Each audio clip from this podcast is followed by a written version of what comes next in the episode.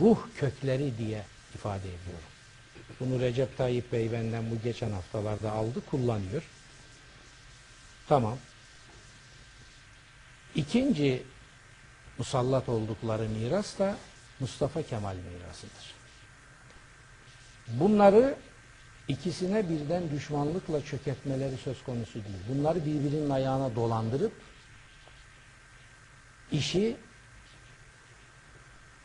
kendi zemininde zahmetsiz halletmek istiyorlar. Bunun yolu, bunun yolu zaten İngiliz gizli servisi tarafından Atatürk aleyhinde üretilen ve İslam dünyasının önüne atılan sloganlarla Kurtuluş Savaşı'nın hemen akabinde yapıldı. Nasıl oynanıyor bu oyun? Muhammedi mirasla Mustafa Kemal mirasının çelişik olduğunu. Mustafa Kemal mirasının tarihi bakımdan sonra olduğu için önceki mirası yok etmek istediğini, Türk milletinden uzaklaştırmak istediğini ve hatta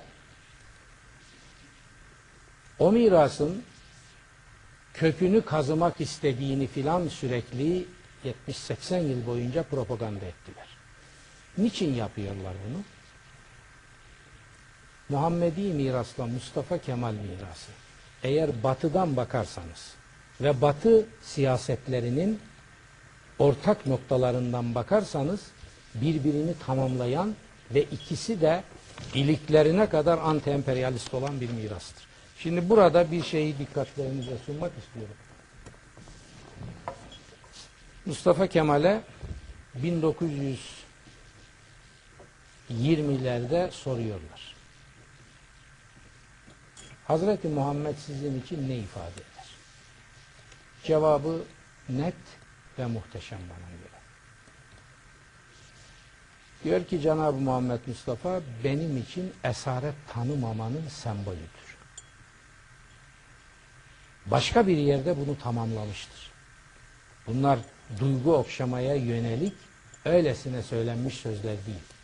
Mustafa Kemal'i iyi tetkik ederseniz bunların nasıl rasyonel dayanakları, araştırmaya yönelik dayanakları ve ıstırabı çekilmiş fikir zeminleri olduğunu görürsünüz. Bir yerde de diyor ki Hazreti Muhammed'in en büyük mucizesi Bedir Savaşı'dır. Bakın ben İslam'la bir biçimde ilintili 70 küsür kitabın altına imza atmış bir adamım. Bunların epey bir miktarı da yabancı birkaç dile tercüme edilmiştir. Ben bunun önünde şapkamı çıkarıyorum. Ben fark edememişim bunu. Bedir Savaşı hakkında söylediğine bakın. Niçin diyorlar? Çünkü diyor müminlerinin özgürlüğünü, bağımsızlığını o savaşla sağladı. Ha, o zaman jeton düşüyor. Hazreti Peygamber'in de Bedir Savaşı ile ilgili tespiti budur. Bir avuç elinde yarı sopa, yarı kılıç birkaç basit savunma aracı olan bir avuç insan kendilerinden kat kat üstün atlı, teçhizatlı, donanımlı, mükemmel o güne göre silahları olan koca bir güruhla tutuşuyor ve onları mağlup ediyor. O savaş başlarken Hazreti Peygamber'in bir duası var. Rabbim diyor, şu bir avuç insan eğer helak olursa, bunları yok edersen, sana senin istediğin gibi bir daha yeryüzünde ibadet edilmez. Bu iş burada biter diyor. Onun için İslam tarihçileri Bedir Savaşı'na İslam'ın kader savaşı derler. Şimdi bu bir. Başka bir şey daha var. Atatürk bir ilahiyatçı değil. Nevi şahsına minhasır bir devlet ve siyaset adamı. Bir asker. Ama bakar mısınız onun dehasında kökler nerelere kadar gidiyor? Şimdi Hazreti Muhammed benim için esaret tanımamanın sembolüdür diyor. Araf suresinin Hazreti Peygamber'i, Hazreti Muhammed'i tanıtan bir ayetinin Mustafa Kemal diliyle tercümesi. O ayet aynen şöyle diyor. Hazreti Muhammed'i tanıtırken. Onun bir elçi, bir tanrı elçisi olarak, bir nebi olarak niteliklerini veriyor. Diyor ki o müminlerinin, bağlılarının, kendini izleyen iman taşlarının boyunlarına ve ayaklarına vurulmuş bukağıları parçalar, kırar. Onun için Hazreti Peygamberi benim de dahil olduğum pek çok İslam din bilimleri uzmanı, bilgini, Müslüman mütefekkir, özgürlüklerin peygamberi diye anar. Mustafa Kemal'in Hazreti Muhammed anlayışıyla Kur'an'ın bize Hazreti Muhammed için verdiği tanım tam örtüşüyor. Şimdi Batı bunu görmüyor mu zannediyorsunuz? Batı bunu biliyor. Ve Batı şunu anladı. Çok erken bir zamanda anladı. Bu Mustafa Kemal denen adamın uygulamalarıyla ortaya koyduğu reçete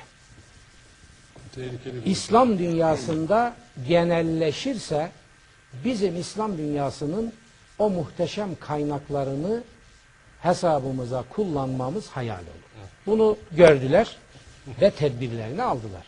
Tedbiri aldı, İslam dünyasıyla Mustafa Kemal'in arasını açtı.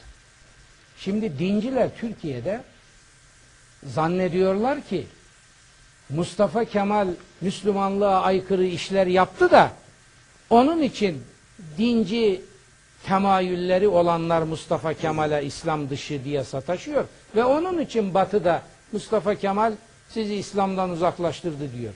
Hayır. Mustafa Kemal'in daha adının anılmadığı günlere dönelim. Daha Çanakkale Savaşı'nın olmadığı günlere dönelim. Mustafa Kemal ortalarda yok. Öyle bir adam yok. Şerif Hüseyin'in peş peşe birkaç arayla yayınladığı, Osmanlı hakkında yayınladığı fetvaları hatırlayalım. Şerif Hüseyin kim? Şerif Hüseyin, Şerif ismi üstünde peygamberin torunu sıfatını taşıyan ama peygambere ihanet ettiğinde tarihin hiçbir şüphesi olmayan İngilizlerin aldatmasına zebun olmuş bir adam. İki fetva yayınlıyor Osmanlı hakkında. Kim var o günlerde? Abdülhamit.